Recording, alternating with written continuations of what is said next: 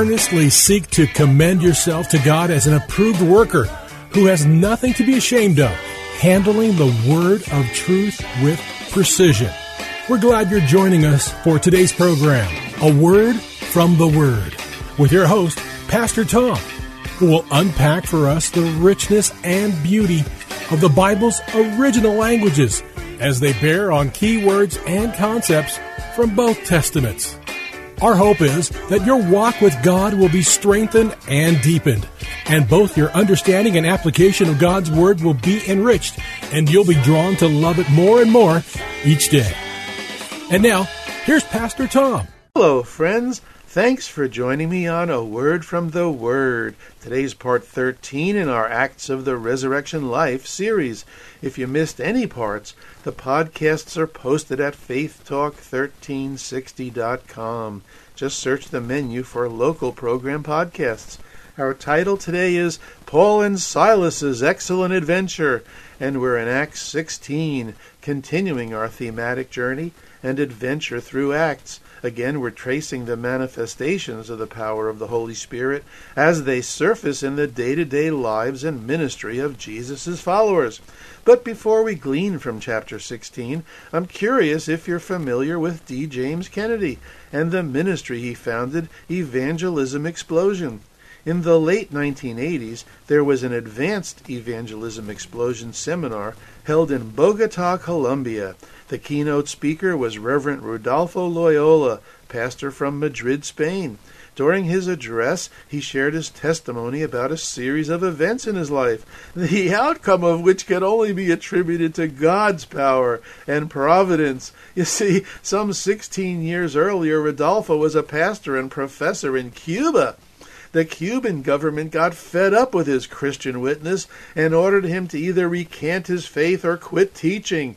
And he had 15 days to decide. He answered, I don't need 15 days or 15 minutes. I won't be back tomorrow to teach.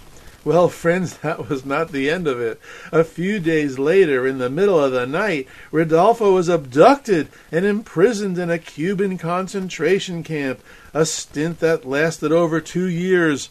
During that time, partly because of his burning desire to share the gospel with those around him, he was transferred 13 times to other concentration camps. Finally, Castro's head honchos gave him an ultimatum. He had 30 days to raise $2,000 to get his family out of Cuba. Rodolfo and his wife prayed for guidance and immediately wrote to their families and friends in other countries. Thirty days later, they had $2,010. So, with $10 to their name, Rodolfo and his family were dispatched to Madrid, Spain. Now, here's the cool thing, friends. When Rodolfo tells his story, he joyfully exclaims that he's a missionary to Spain, sent by Castro himself. Wow! All I can say, friends, is what an adventure with the Lord! Isn't it time we Christ followers begin viewing our Christian life on a daily basis as an adventure with God? And not just an adventure, but a mission. It's time we start waking up each morning with the expectation that with the Lord, no day is destined to be normal. You know, same old, same old, and no day is predictable either. Friends, if you're old school and have a day timer, or new school and your calendar's on your phone, live each day realizing that the Holy Spirit is your guide and He's free to rearrange your days and weeks to suit His plan for you. The sooner we make peace with the fact that control is an illusion, the better we'll be. We humans work overtime building mechanisms into our lives to have some semblance of control. But each day God gives us breath, we should be joyfully exclaiming, This is the day the Lord has made. I will rejoice and be glad in it. If our day is unadventurous, we've lost our sensitivity to the power and providence of God through His Holy Spirit. Where's our sense of adventure? If our days are not adventurous, it's not God's fault. Listen, friends, if we're genuinely born again and genuinely filled with the Holy Spirit, we should possess and embrace a divine sense of adventure. After all, being filled with the Holy Spirit means we're filled with what? Power. As our week unfolds, do we think, I just can't wait to get together with my brothers and sisters at church or in a small group so I can tell everyone about my excellent adventure with the Lord this week? Well, today let's look at Paul and Silas's excellent adventure, recorded in Acts 16. Unfortunately, from the human vantage point, Acts 15 closes with Paul and Barnabas having a disagreement and parting company. So Barnabas takes John Mark with him, and Paul takes Silas with him. Paul journeys northwestward through the Galatian region and the southwest coast province of Asia Minor. On the way, Paul enlists Timothy to join his missionary troop. And it's also here in chapter 16 that scholars believe Luke teamed up with Paul, since 1611 begins the we section of Acts. Initially, Paul, Silas, and Timothy pass through several cities where Gentiles have been saved, so they pass on to them the instructions agreed upon at the Jerusalem Council, per Acts 15. Interestingly, several divine promptings, which will expand later, lead Paul and his company, which now includes Luke, to Macedonia, the ancient southeastern European region, and they stop in Philippi. So, friends, let's pick up Luke's narration at 1612. We reached Philippi, a major city of that district of Macedonia, and a Roman colony, and we stayed there several days. On the Sabbath, we went a little way outside the city to Riverbank, where we thought people would be meeting for prayer, and we sat down to speak with some of the women who had gathered there. One of them was Lydia from Thyatira, a merchant of expensive purple cloth, who worshipped God, or she was a worshipper of God. Now, friends, we've mentioned this before. Gentiles who embraced the Israelite God Yahweh, yet did not become full fledged Jews, were called either God-fearers or worshippers of God.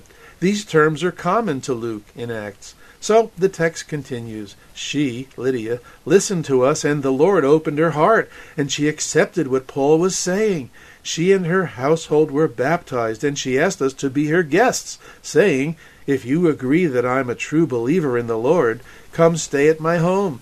And she urged us until we agreed. Now, friends, the Jewish community of Philippi was too small to have a synagogue, which required ten adult males. So Jews met for prayer in an open space by the river that afforded privacy, quiet, and a water for their purification rites. Additionally, Lydia was a successful businesswoman from Thyatira, famous for its woolen fabrics, weavers, and linens.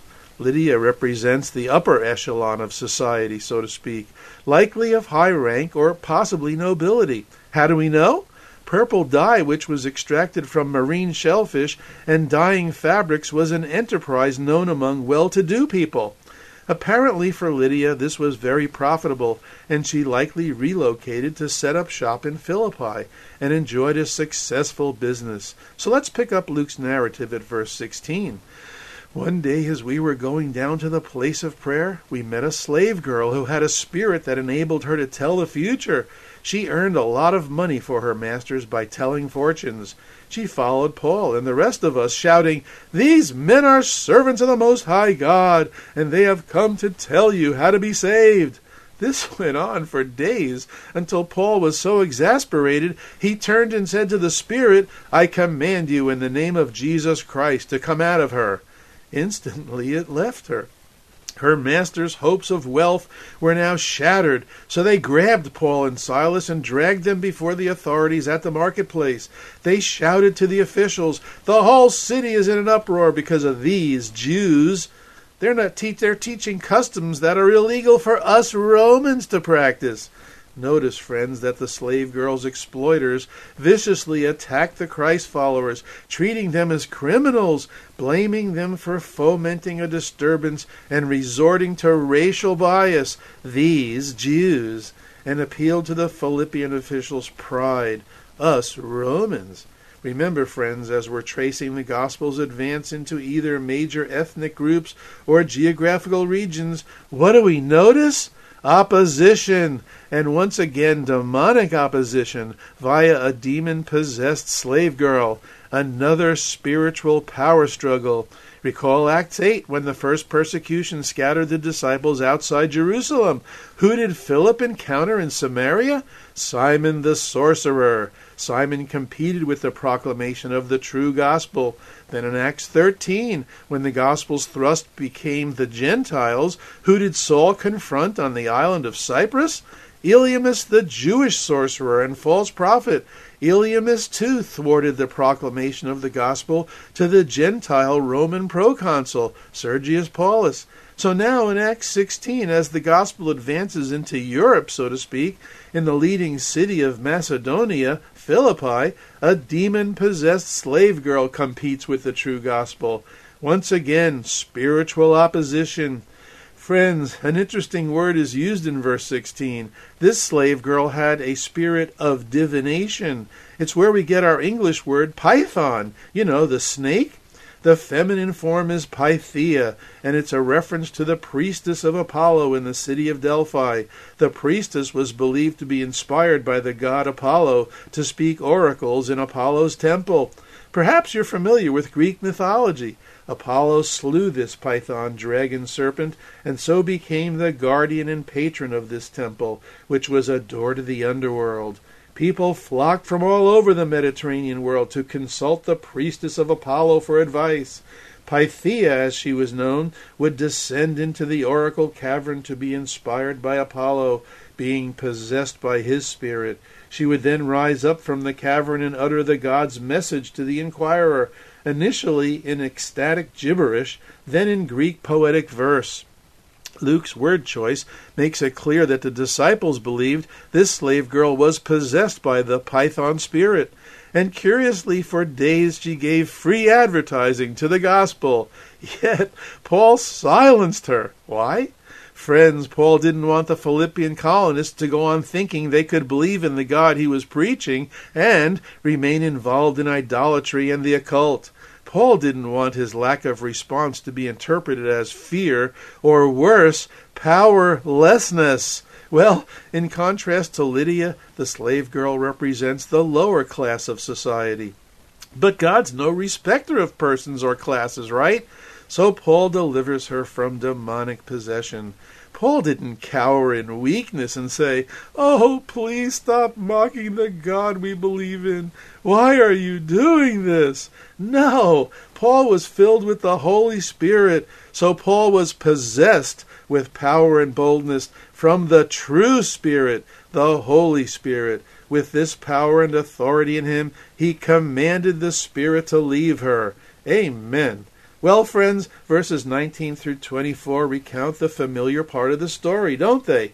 We know it as the Philippian jailer, where one of the most familiar lines appears Sirs, what must I do to be saved? Because of the ruckus Paul caused exorcising the demon, he and Silas were flogged and thrown into the Philippian jail. Please read the full account. It's terrific. I'll just highlight a few things here.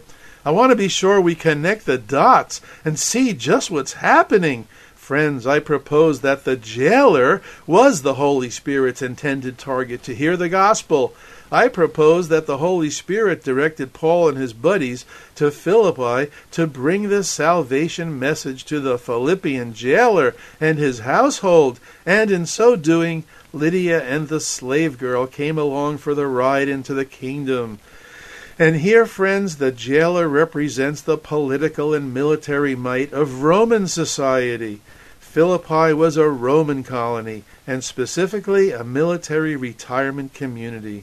It had a small Jewish population and some God fearing Gentiles, but its reputation was gained for being a military retirement city. Many military retirees had been granted land, and in turn they reciprocated by maintaining a military presence in this frontier city. Now, in verses 25 through 34, I'm going to suggest we witness four things the power of providence, the power of prayer, the power of praise, and the power to rise above persecution, both demonic and human. First, the power of providence, verses 6 through 10, where we read, Paul and his companions traveled throughout the region of Phrygia and Galatia, having been kept by the Holy Spirit from preaching the word in the province of Asia. When they came to the border of Mysia, they tried to enter Bithynia, but the Spirit of Jesus would not allow them to. So they passed by Mysia and went down to Troas. During the night, Paul had a vision of a man from Macedonia standing and begging him, Come over to Macedonia and help us. Now, friends, what's cool here is Luke's summary. We got ready at once to leave for Macedonia, concluding that God had called us to preach the gospel to them. Recall I said earlier we'd examine the Holy Spirit's promptings in more detail? Well, in this section, God supernaturally alters the destination of these missionaries three times.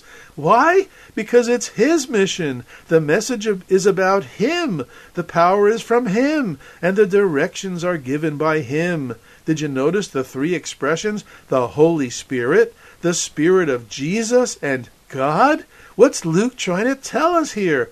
I propose, friends, that the interchangeability of these three phrases are not just there for stylistic purposes, but they're an unconscious expression of the early church's Trinitarian faith in embryonic form. In other words, divine guidance comes from the triune Godhead, and the close association of the Holy Spirit with Jesus Christ renders the Spirit knowable here we're learning by osmosis that the Holy Spirit is not a vague, nebulous force that pervades the world. He is the definite, recognizable, knowable Spirit who lives with the followers of Jesus and lives in them. Sometimes he guides them to a door, other times he guides them away from a door. Plus, notice how Paul and his troop moved forward or away under the impulse of the Spirit. When checked by the Spirit from going into one direction, they went in another, trusting in the Spirit's approval or disapproval of their traveling plans. Friends, are we just as willing to give that area of our lives over to the Spirit's control? In seeking God's will, do we equally welcome knowing what God wants us to do and where He wants us to go? As well as what God does not want us to do or where He does not want us to go? Second, the power of prayer is seen in verses 25 through 28. And third, the power of praise is seen here as well. And this is the portion of the story most familiar to us because of Paul exorcising the demon from the slave girl, causing a stir among the merchants. The magistrates ordered them to be stripped and beaten. And after being severely flogged, they were cast into prison, where the jailer was commanded to guard them carefully. So in verse 25, we find Paul and Silas praying and singing hymns to God, and the other prisoners were listening. Whoa! Wait just a minute! Praying and singing?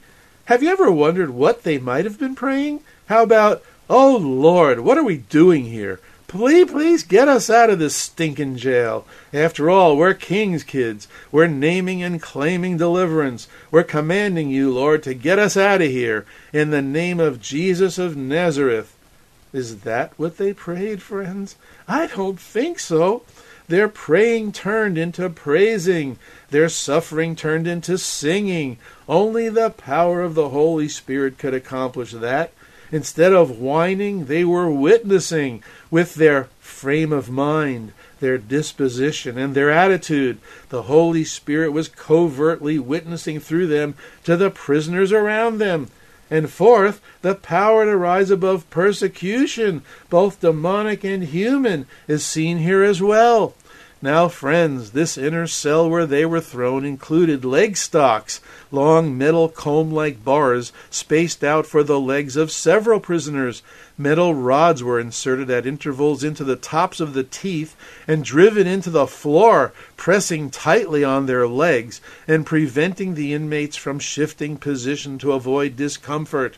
You could only sleep by lying down on your back or remaining sitting up. These stocks served two purposes. They were a maximum security measure and they served as a form of torture. But, friends, in spite of these indignities, shame, repulsive conditions of the inner cell, and the physical pain, Paul and Silas found joy in the Lord. Can you see that the Holy Spirit's power was just as much being demonstrated here than it was exorcising the demon from the slave girl? Friends, the power to rise above persecution enables us to realize three things. First, the believer's joy is within, not conditioned by outward circumstances. Persecution cannot destroy our peace and our joy. Second, the enemies of Christ cannot destroy our faith and love for God. And third, even in the worst of circumstances, God provides sufficient grace for those in His will and suffering for His sake. That Holy Spirit infused power also prepared Paul and Silas for a most excellent adventure that was still to come an earthquake. Right after they prayed and sang, verse 26 says, Suddenly there was a violent earthquake. The prison's foundation was shaken, and all the doors flew open, and everyone's chains came loose. Well, you know how the story ends, right? The jailer, witnessing all this, thinking the prisoners would escape, prepared to commit suicide because Roman law exacted death for jailers whose inmates escaped. So Paul yells out, We're all here, don't kill yourself. That famous line is spoken then. The jailer comes up to Paul and Silas and asks, Sirs, what must I do to be saved? Now, this is the best evangelistic response to a natural occurrence I've ever heard. The jailer wanted to save his neck, but Paul wanted to save his soul. So he answered, Believe in the Lord Jesus, and you will be saved, you and your household. The Holy Spirit positioned Paul and Silas at the right time and in the right place to be his instruments to bring the message of the gospel. So, what seemed like a convoluted journey that only ended in suffering turned out to be an excellent adventure that ended in a family's salvation. And what made this Paul and Silas's excellent adventure was the joy of knowing that what they were going through ultimately led to the salvation of some precious souls. Well, friends, this story caused me to think of some provocative questions for us. One, has God provided natural occurrences for us? Desiring us to turn them around into spiritual opportunities where someone hears the gospel? Two, how sensitive are we to the guiding influence of God's Holy Spirit? Can God get our attention when He wants to lead us to an opportunity to share the gospel? Paul and his party looked for people. This is number three. To share the gospel with. How keen are we to seek out witnessing opportunities? Are there places we can go to tell others? And four, does the Holy Spirit's power within us counteract our natural human fears, providing supernatural boldness to share our faith when these opportunities arise? Friends, it's my prayer that we can all answer in the affirmative to these challenging questions. Amen. Amen. Well, friends, we're nearing the end of our program. Today's broadcast will close with an email where you may write me. I'd love to hear your feedback on these teachings and what this program's meant to you. A listener recently wrote in regarding part 11, the divine combo, inspiration and perspiration, with this comment I absolutely loved the program. No matter that I'm going through a bit of a rough patch at work and in my personal life, God's blessings and call on my life are always going to take precedence. His love for His people of the world is great. He needs us to be disciples of His Word and reach out to others by example. Like your message, Paul and others were thrown out. I love the historical figures of all the people you used, people in history who were looked down upon, but they showed they were strong. In the Lord we are strong. Well, thank you for those encouraging feedback terms, how that installment impacted you. And remember, friends, all podcasts of A Word from the Word are freely accessible at faithtalk1360.com. Just search the pro menu for local program podcasts. Additionally, the podcasts are available on Spotify and Apple Podcast. Please share them with family or friends who may be touched, blessed, or challenged by these teachings. And A Word from the Word is now being rebroadcast weekly on ChristianBody.net. Just check ChristianBody.net for program schedule. And please remember, A Word from the Word is a listener supported program. If it's blessing you or edifying you, please join our support team. It's faithful supporters like you that keep this program on the air. Write me for the details. Well, thanks for listening today, friends, and remember, Jesus loves you. I'm Pastor Tom with a word from the Word. Friends, if you would like to let Pastor Tom know what this program has meant to you, email him at a word from the word at minister.com. That's a word from the word at minister.com.